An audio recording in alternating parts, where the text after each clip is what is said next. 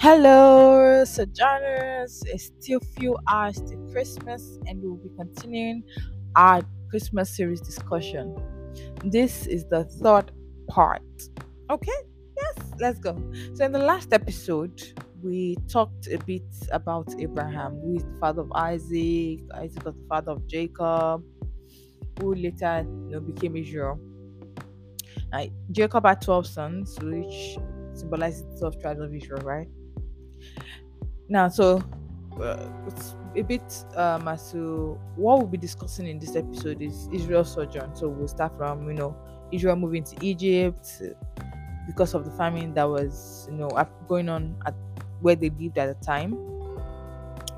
Now, when Joseph died, because it was because of their connection to Joseph that they moved to Egypt. When Joseph died and the Pharaoh who knew Joseph died, according to the way the Bible put it, they were enslaved for years. Then God used Moses to save them.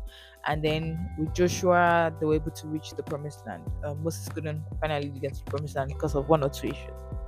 Now, personally, when I ruminate on this story, like Exodus through